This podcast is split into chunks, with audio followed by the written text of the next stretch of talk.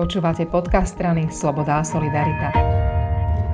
So štátnym tajomníkom ministerstva školstva, ktorý má v agende šport, Ivanom Husárom, sa rozprávame o top týme alebo týme Slovakia a je to preto, že dnes je deň, keď sa predstavil v novej podobe s novým logom, s novým obsahom.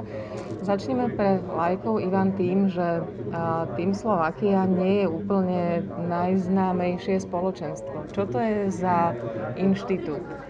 Tým Slovakia by, by mal byť taký komerčný a marketingový názov toho e, zoskupenia. V zákone sa hovorí o top týme. Je to skupina vybraných športovcov, ktorí sa podľa určitých kritériách e, do, tej, do toho spolku dostanú a zo zákona o športe e, majú nárok na v tomto roku 4,9 milióna eur. Tie peniaze stále stúpajú, pretože stúpajú peniaze z lotérií, čiže je tam percento z rozpočtu, myslím si, že 7% a v súčasnosti je tam 233 najlepších športovcov Slovenska v individuálnych športoch. Ten dôvod je, aby mali viacej podpory, viacej peňazí a trošku iný prístup a aby to Slovensko bolo úspešnejšie na tom športovom poli v medzinárodnom meradle? Štátnych peňazí viac e, mať nemôžu. To je zákon, tam som to je na percentách, ale práve preto je to tým Slovákia, aby sme sa pokúsili e, cez Národné športové centrum zháňať aj reklamné, sponzorské a marketingové peniaze aspoň, aspoň v nejakom objeme ja som myslela viacej peňazí než iní športovci. Áno. Že sú vybraní ano. práve top športovci, 230 športovcov z celého Slovenska.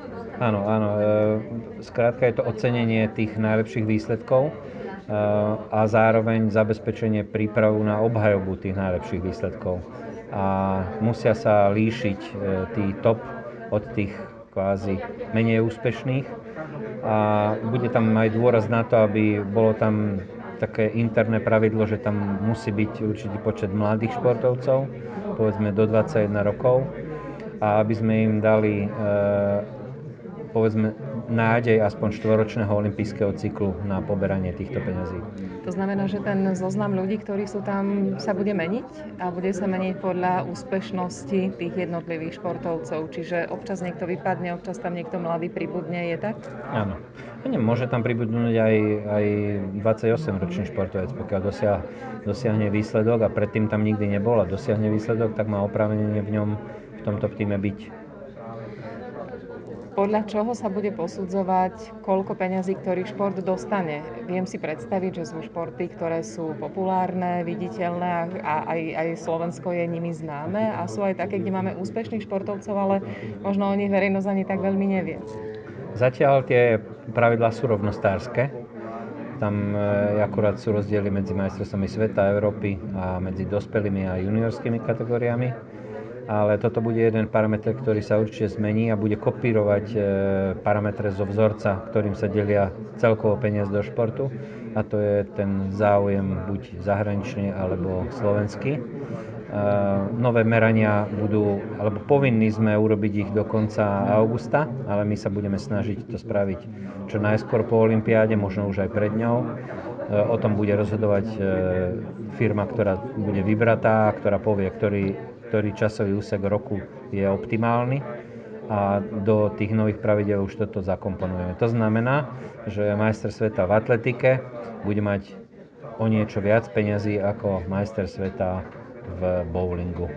Je toto cesta podporovať tých výnimočných viacej alebo lepšia cesta, než podporovať povedzme deti? Ja som teda taký pololajk, ale počula som veľa športovcov hovoriť, že kým nepodporíme takú tú najmladšiu základňu, tak e, sa neprepracuje medzi tie staršie kategórie dostatočne veľa ľudí, aby Slovensko zažiarilo. No, musíte si uvedomiť, že my chceme na tom fronte konkurovať e, s Nemcami, Britmi, Spojenými štátami, e, Rusmi a ak nebudú mať tí top športovci adekvátne peniaze na prípravu, tak sú úplne bez šance. To, čo hovoríte, že by sa mala podporovať mládež, že deti, to je iná, iná e, kapitola rozpočtu pre šport. Tá je vo výške 52 miliónov eur a tam samozrejme v týchto peniazoch je aj podpora štátnej reprezentácie ako takej, ale toto je vlastne tá čerešnička, ktorá je zo zákona urobená pre, tom, pre ten, top vrcholový šport, kam sa tie deti musia dostať. Ak to budeme robiť zle, ak my nepodporujeme mládež, tak my žiadnu elitu mať nebudeme. To je jasné. Ale teraz, e, keď to zoberieme opačne, že budeme podporovať deti a nepodporíme ten koniec, no tak sme bez medaily, bez úspechov a bez vzorov. Je to teda myslené aj ako poďakovanie športovcom, pre ktorých je tá cesta za tou medailou fakt náročná a s obrovským nasadením? Áno.